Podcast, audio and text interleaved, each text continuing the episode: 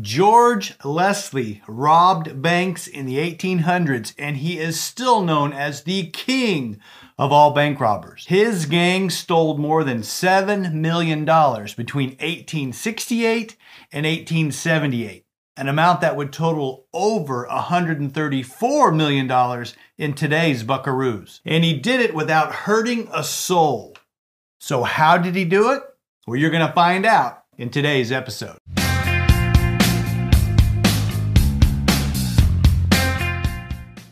I'm Joshua Roberts, attorney at law, and you are watching Lawyer Up. Today we're going to be talking about George Leslie, who has been dubbed the king of bank robbers or the king of heists. We're going to talk about his life and what led him to bank robbery. We're going to talk about how he was able to pull off all of the bank robberies without hurting a soul. And then we're going to talk about the slip up that led to his demise. So if you enjoy the episode, hit that like button.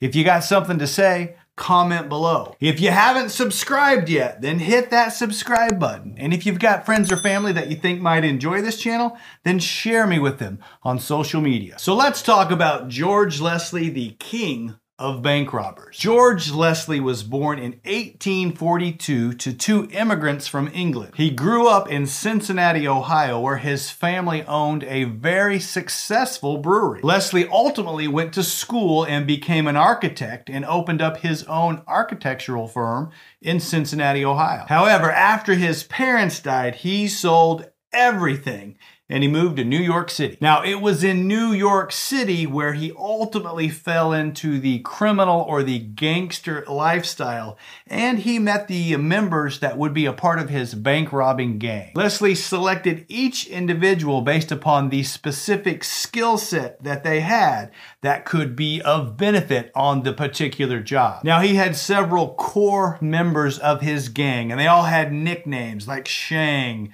and Banjo and Red and Worcester. Now, Shang, he was the number two guy. His real name was Tom Draper, uh, and you're going to want to remember that name because he pops up a little later on in the episode. So, from 1868 to 1878, Historians believe that this gang and other groups that were coached by Leslie were responsible for over 80% of the bank robberies in America. They hit banks in Philadelphia, Manhattan, New York City, and Baltimore, just to name a few. The biggest bank they ever robbed was New York's Ocean National Bank in 1869 where they stole over $700,000. Now that would be 13.5 million in today's dollars. Quite a heist. And as we go through the gang's methods today, if you're reminded of the movie Ocean's 11, uh, there might uh, be more than just a little coincidence that the biggest bank that Leslie ever robbed was named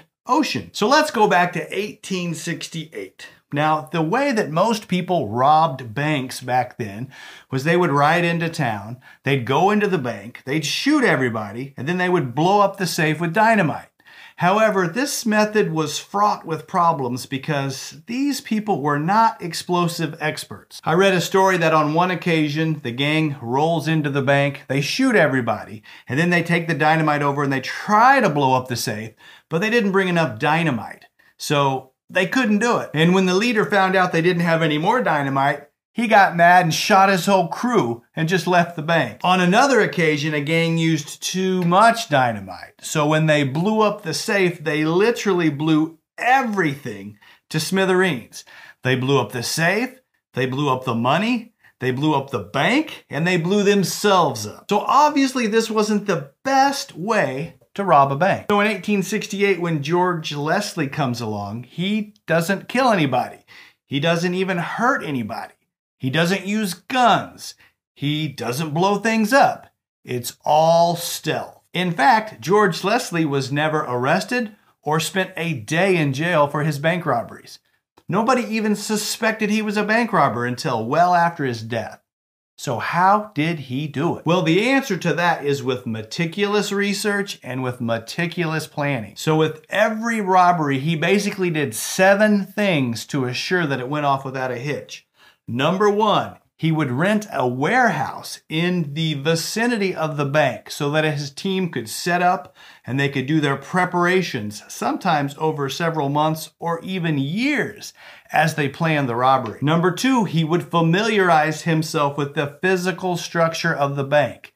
Leslie would often get architectural blueprints if he could. Remember, he was an architect and he would build models of important areas of the bank in the warehouse. Sometimes these were full scale models of areas of importance inside the bank facility itself. He did this so the gang could practice in the warehouse, but it was just like they were inside that particular part of the bank facility. The third thing Leslie would do is familiarize himself with the operations of the bank he would either become a customer of the bank, uh, he'd get a checking account, or maybe a safety deposit box so that he had a reason to go in the bank uh, several times during the week. He did this so they'd have a better understanding of the operations inside the bank, how many employees they had, basically where they were standing within the course of the day at the bank. Often they would try to get a member of the gang hired as an employee of the bank and on a couple of occasions, they even got a member of the gang hired as the security guard for the bank. Obviously, on those occasions, things went much smoother for George Leslie. But the bottom line was he always familiarized himself with the internal operations. Number four, he would do external surveillance of the area surrounding the bank.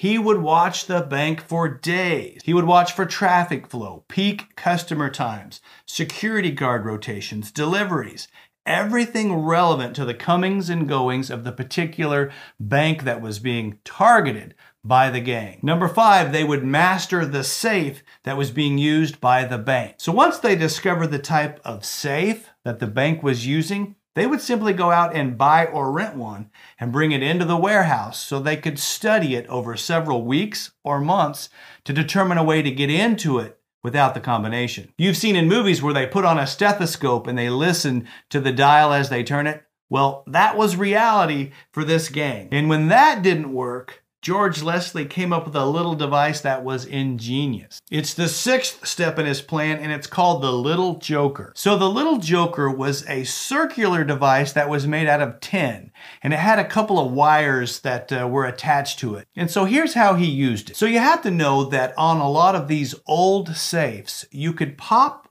off the face of the number dial. It just came right off of the safe. So what they would do is they would pop off the face and they would insert the little joker inside of the dial. So it fit around the internal components of the dial. And then they would simply replace the face. Over time, as the vault was opened and the turning of the dial, it would score the tin that was on the inside and make cuts in it. So as the safe was opened and the dial was turned over several days, the wear pattern on the little joker would reveal the combination to the safe. And last but not least, number seven, the gang would always practice their robbery. Sometimes, if they had the set built in their warehouse, they would do it there. There were occasions where they would actually break into the bank at night and go through the steps of the robbery and then leave without taking anything just a practice for the ultimate safe cracking adventure. And this was the basic seven step formula that they used for all of their robbery. And the gang made a lot of money over those 10 years. They stole over $7 million, which would be the equivalent of $134 million in today's dollars. And while it's subjective, some would quibble that George Leslie is the king of all bank robbers. There are others that hit more banks. There are others that stole more money. But nobody did it with the stealth of George Leslie. Nobody has done it without guns. Nobody has done it without hurting people. Nobody has done it to the volume that he did without damaging any property at all of the bank.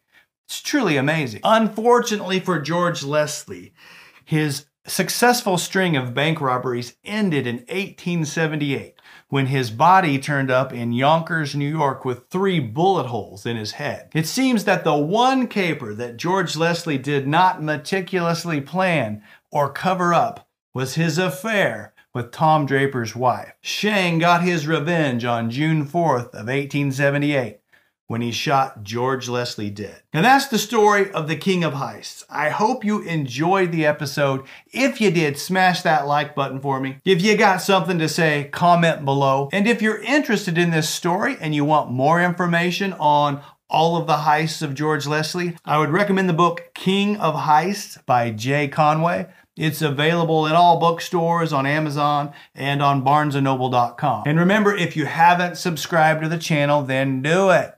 Do it. Do it. Subscribe. And last but not least, you guys know I love it when you share me on social media. I hope you've enjoyed today's episode. My name is Joshua Roberts, attorney at law, and you've been watching The Lawyer Up. Send lawyers, guns, and money